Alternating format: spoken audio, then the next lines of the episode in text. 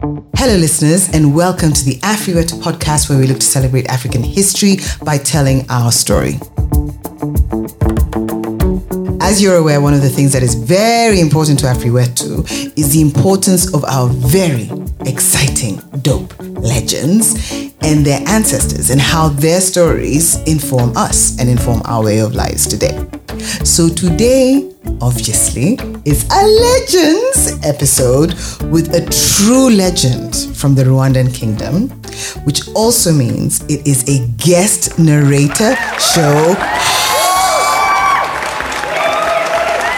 And I'm very pleased to have in studio with me this gorgeous woman, my friend, and all round lovely human, Olga. Yes. So now, a few things to say about Olga. She's from the shores of Uganda. The shores. the shores, the shores. Of the landlocked Uganda. Of the landlocked Uganda. I have known her since my childhood. She's also a very good friend to us and my sister and the family. My sister, you heard her tell the story of the Queen of Sheba. Um, so go and check it out. And hi, hi, Noni. Hey, Noni. Um, and Olga, also very importantly, is part of the 159 crew, you know yourselves, um, who basically collectively pushed me to do this crazy thing called Afriwetu, so you can thank her later. Want to say hello to the people, Olga? Hello, people. Hello, people. It is wonderful to be here. Thank you so much for having me. I am excited to talk about this amazing queen. Yes. Do you want to give us a teaser? Or do you just want people to Uh, teaser, she, she was a legend. Will that do? We'll get into it. That's a fair enough point. Um, so before you talk about this wonderful legend, uh, I want to share a few facts about Rwanda, which, by the way, Olga and I looked at together so, so as to put together this list. So Rwanda is a landlocked country, and going clockwise to the north is Uganda. Then you come down to Tanzania, to Burundi, and then to the Democratic Republic of Congo. It is known as the land of a thousand hills, and you have to go and visit to understand why that makes sense. It is also known as a land where you can see and interact with the amazing gorillas, who, as I found out today as well, oscillate between Uganda and Rwanda. And as of this recording, on this date, it has the most women in the world In the world. in the world in parliament 56%. Sweden is a distant second at 45%, just to give you context. The capital city is Kigali. There are four official languages, including Kinyarwanda and Swahili. It is one of the cleanest countries in Africa, probably the world, and the whole country stops and cleans and invests in community work in their neighborhood on what is called Muganda, which is the last Saturday of each month. And guess what? If you don't participate, what happens, Olga? You get a you could get a fine. You could get a fine. You gotta get up and work. There you go. And I think on that, Olga, I'm going to hand over to you to talk about your amazing legend.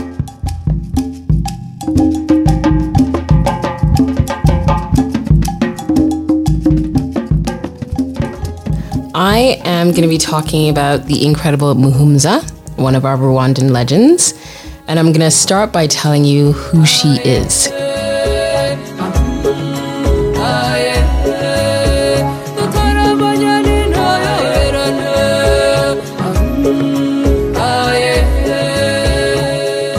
So there have been many stories about our legendary Mwamikazi, the Rwandan queen. Most know her as Queen Muhumuza, a feared warrior queen leading the fight against the British and German colonialists and their African collaborators across what is Uganda and Rwanda today. But before we get ahead of ourselves, let's go back to the beginning. Even before Muhumuza becomes like who she was and gets onto the scene, let's do a little bit of a segue for context.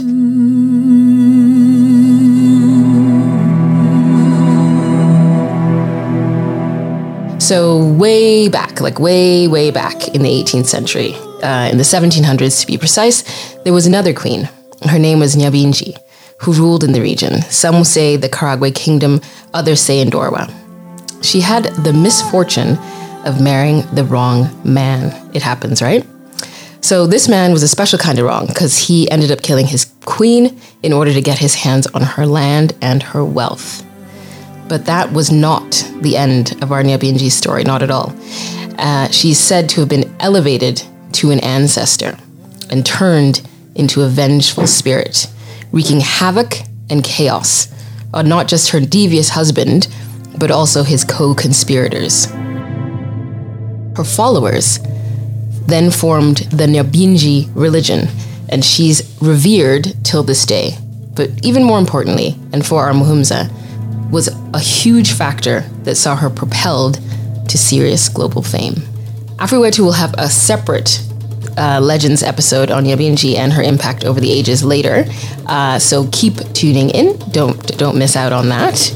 Let's go back to how it all began.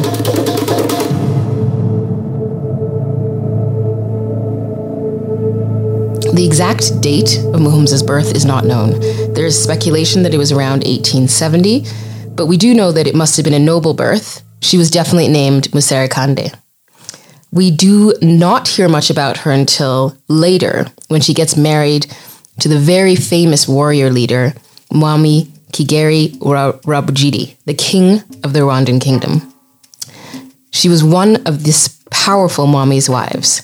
He was prolific as not just a warrior king, but in growing and keeping the kingdom intact. Then in 1895, he died, and his chosen successor, Rutarindwa, left to rule. Rutarindwa's reign was prematurely cut when he was killed in the course of a succession plot to overthrow him by his stepmother, Omugabekazi Kanjogera. and I will do my best with all these words. As you can see, uh, Kinyarwanda is definitely not uh, my uh, language that I speak. So bear with me here. Uh, so why? Why? Um, because she wanted to install her young son Musinga as a Mwami and have her Abega clan take over from the ruling Nyabinji dynasty. So, in all of this, our, Mus- our had to flee. The succession war had turned into what is now the coup of Rucunshu, and it was bloody. She had no choice but to escape. Musere Kande, her son Ndungutse, or Buleje, and her people fled to the mountains up north of the kingdom into the Ndorwa region modern southwest Uganda. She, plus those from her noble house, took refuge in this region, but they were not very welcomed. Accompanying her was her son, and she also claimed to be the rightful heir to the Rwandan throne. But following the coup of Rucunshu, her rival, Kanjogera, got the upper hand, and she and her brothers and male relatives took control and placed Musinga as Mwami. He took the prefix Yuhi on ascension. So, speaking of name changes, our Musere Kande also had a name change to Muhumuza, which meant the one who brings peace, or she who brings rest from tyranny. Now, Muhumuza, being of royal and noble blood, fled into hostile territory. The people of this region, who were mainly ordinary citizens, had serious issues with royalty, so they had to find a way to get on the right side, and they did. So the Bachiga community, people of the mountains, had a very special religion that they practiced. Actually, irony of ironies, it was a Nyabinghi religion that we heard of earlier. We shall come to the irony in a bit. So the religion and the practitioners were completely anti-royalty and saw them as oppressors. So all was not looking good at this moment. Muhumuza knew of the Nyabinghi from the opposing side, but now she was properly exposed to it, and deep in the heart of ardent followers, she was converted. So, becoming the Nyabinghi, this conversation proved to be the gateway or the lock to getting acceptance amongst the Bachiga. Our Muhumuza then went a step further in her immersion into the religion, and in doing so, vastly increased her influence politically and spiritually, taking on the title of Bajirwa or Mujirwa, a priestess, a step up in the hierarchy of the order. Within the order, they had the beliefs that those who were Nyabinghi were spiritualists who were able to commune with the spirits where others failed. And they were consulted on a whole range of issues from crop failure to fertility, sickness, and so on, in exchange for offerings. Muhumuza's conversion was a very symbolic move considering the history of the order and the royal monarchy, who actually preferred the Ryangombe order, which was more attuned to the military and nobility. In fact, The Nyabinghi's core was the fight against what was considered oppression, and in this instance, royalty were the oppressors. And here, Muhumuza was embodying just that. It was also a strategic power move as her adoption of the Nyabinghi gave her political legitimacy, which she needed as she was in the process of raising an army of supporters to claim her son's throne, from whence they had been exiled as the rightful Mwami of the Rwandan kingdom.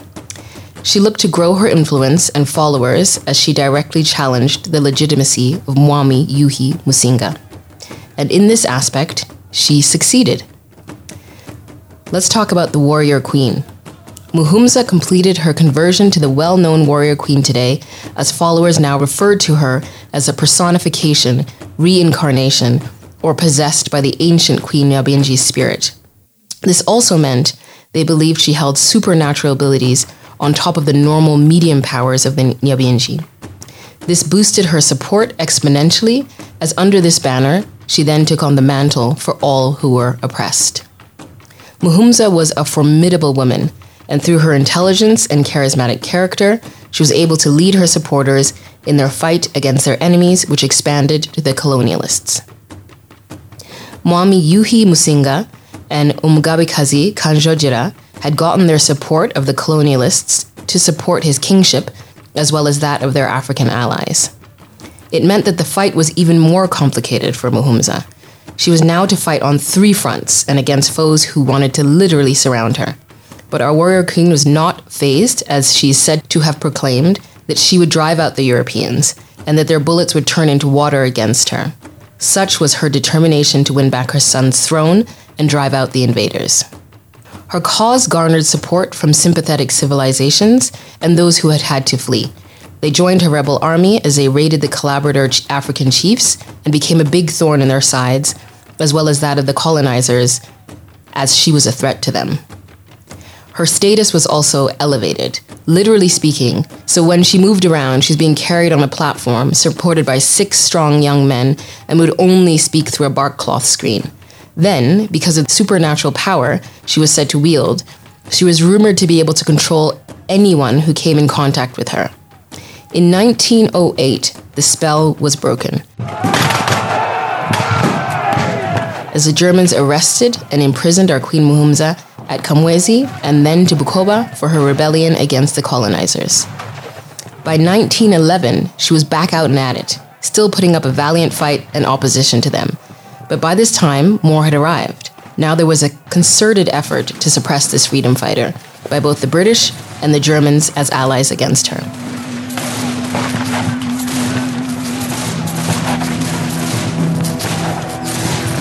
In what is said to be her final act of war against the colonizers, Muhumuza and her army fought against them in 1911, where a fierce battle raged after an ambush by the enemy.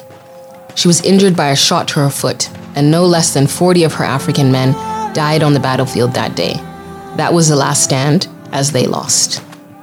Muhumuza was again captured, and this time there was no intention of allowing her to either escape or be released, as because of her understanding of what the reality of colonialism was going to do to her people, her following, her intelligence, and reputation, the threat she possessed was real. Muhumuza was imprisoned in Uganda and sadly did not get to see her homeland again before she passed in 1944 or 1945. Muhumuza's legacy is global. Let's start there. On her death, she joined the elite status of a martyr, an ancestor for her followers and supporters. Her fight against oppression inspired a generation of movements. For those who appreciate the Rastafarian movements, the term Nyabinghi should sound familiar. Let's tell the other Afrowetu. The then new and burgeoning religion was already in tune with East Africa, followers as they were of Emperor Haile Selassie and the fight against colonization. In the midst of all of this, the story of Nyabinghi comes about, as does the meaning, and the term was then adopted to refer to the movement's gatherings. This then evolved to what we may now know as the word to describe the style of drumming and chanting, the traditional music of the oldest of the Rastafarian communities. To quote directly, in Jamaica, Nyabinghi's rhythmic heartbeat is played by men on a trinity of drums. Thunder, a bass drum, also referred to as Pope Smasher or Vatican Basher. Funde, the middle drum, which maintains a dominant heartbeat and has the least improvisational role, and a kate, or repeater, the smallest, highest pitched drum that plays the most improvisational role as a carrier of spirit.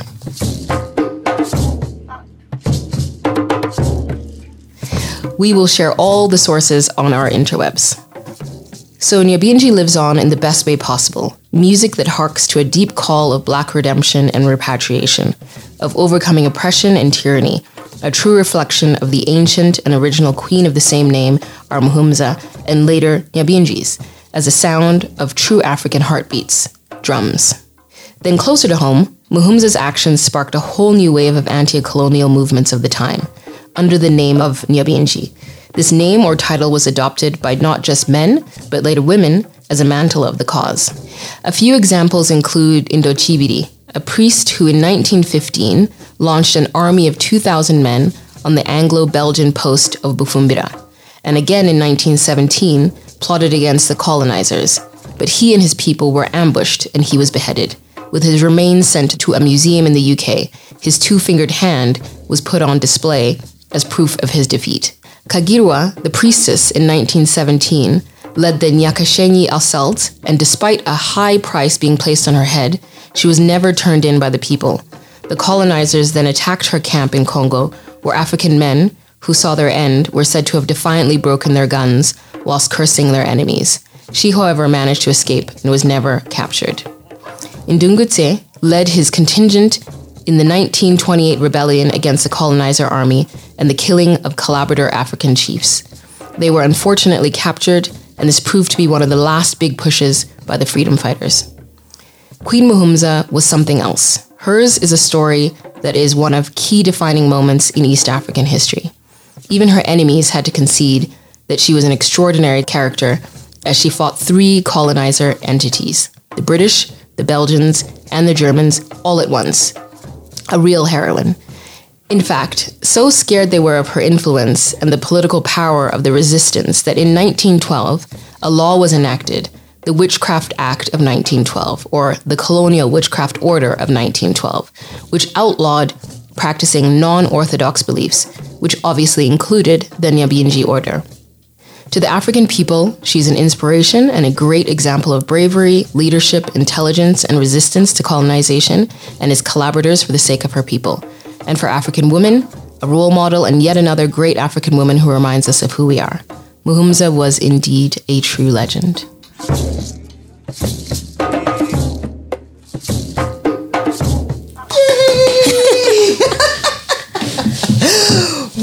Done, and thank you, thank you, thank you, Olga. So, also before before we continue, we need to say a very special thanks to Keshimaza.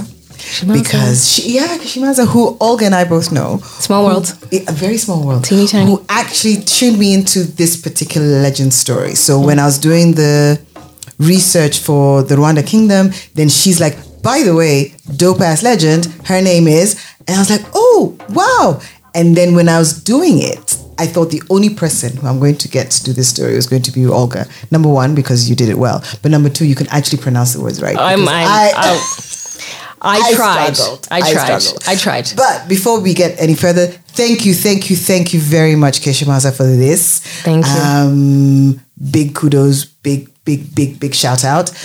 And to you, Olga, what was your best bit about this story, about her story, about our legend? Well, firstly, I I had never heard of this incredible woman before you you contacted me and asked me to to, to participate in this. So, uh, yeah, it was it, it it is an incredible story. It's an incredible journey of like resistance, Yeah. of determination, Yeah. um, and I'm actually I'm I'm Ugandan. I'm from like this little pocket in the southwest of Uganda that actually where for my grandfather's farm you can see Uganda, Rwanda, and Tanzania in one view. So Wow. as I read through her her story and her legend, I just imagined like you know the hills that I'm familiar with. Okay, I think about these things. Yeah. When I picked you, I, I thought about these things. But go on, yes. Uh, no, incredible legend. I, I feel like I need to do more more digging, and I'm excited to hear the rest of of, of the like the the stories that are to come through this Yeah. podcast. Yeah. and your expansion on the Nyabinghi religion.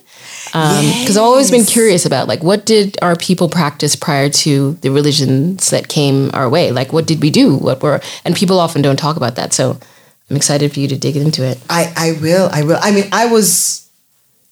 I, I mean, I, I do, I do, I do love reggae, Mm. and I do. I'm, but I'm the typical, you know, very shallow reggae person Right. who listens to Bob Marley type, you know, um, and didn't really understand that this is the influence all the way across the seas in Jamaica. Yeah. Like there's a whole movement Yeah. based on her. That is what blew me away. I was like, wow, Yeah. that's pretty dope. And I love that the name is still there. Huh? Right. Nyabingi is still there. It's the Nyab- and by the way, thank you for saying it correctly because for me, I, I hope I'm saying it correctly. Nyabingi. So I hope I'm saying it correctly. you said you went and did some research and you had to ask your mum about ways in which to pronounce the words correctly. Yes, and to my mom speaks Runyankole, so she may have given me an, an Ankole-sized version of it. So apologies to all the Kinyarwanda speakers, but um, she just did. She mentioned that she learned about this legend when she was younger, and she was excited that I was going to be be speaking on her. But you see, that's the thing. The Mm-hmm. fact is, because I'm sure my mom as well will know the story, but it's just sad that the rest of us don't because Mm. we are all finding out these stories now. So I think it's so dope that actually, whilst we have the chance, we should be asking them because there's so many stories. I remember when I was doing the research, especially when it when it came to Burundi, which is what I'm, which is which is coming up later on. And I'm reading all these things, and this is these are very personal stories to me because this is also my my motherland, and this is my mother's heritage. And and you know, people are just like, yeah, yeah, yeah, I know that story. And these are the older folk, and I'm like, oh, you didn't think to share? Yeah. perhaps, maybe. Yeah. no, no, no. Why didn't you tell me about this Yeah. woman? Because when you think about you're just like, this is, she's so dope. Mm-hmm. And as an African woman growing up in a very global world, this woman had impact globally. Mm. Yeah. And we're talking about way back when, Yeah. Mm-hmm. during colonization or rather pre. And she was fighting, I think that was one of my best bits, that she fought three British, Belgian, and Germans all at once. Mm. Yeah. As well as the African collaborators. Yeah, she and was we- a force. we- like she needs to have her own plane. she needs to have her own plane. own plane. Named after Not her. even a statue, but a Not plane. a statue. It must No, no, fly. no. It must it must fly. Okay. Globally around the world.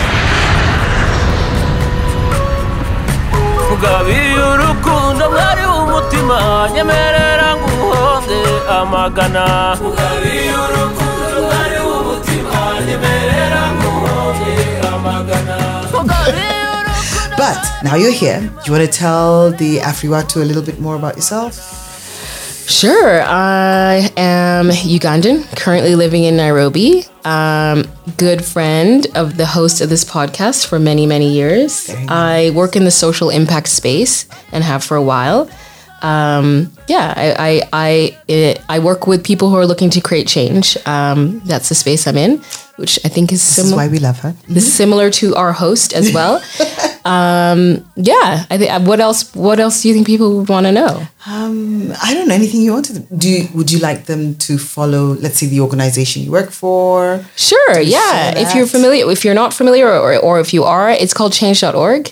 Um, it's a petition site. Um, we've got over 500 million users around the world. Wow. Who use our tool as a um, a platform for creating the change they want to see in their communities. Just pretty dope. Yeah. So if there's something that you are frustrated about, want to make change, it's a great way to mobilize support and um, take that to decision makers and you know make a difference. So change.org.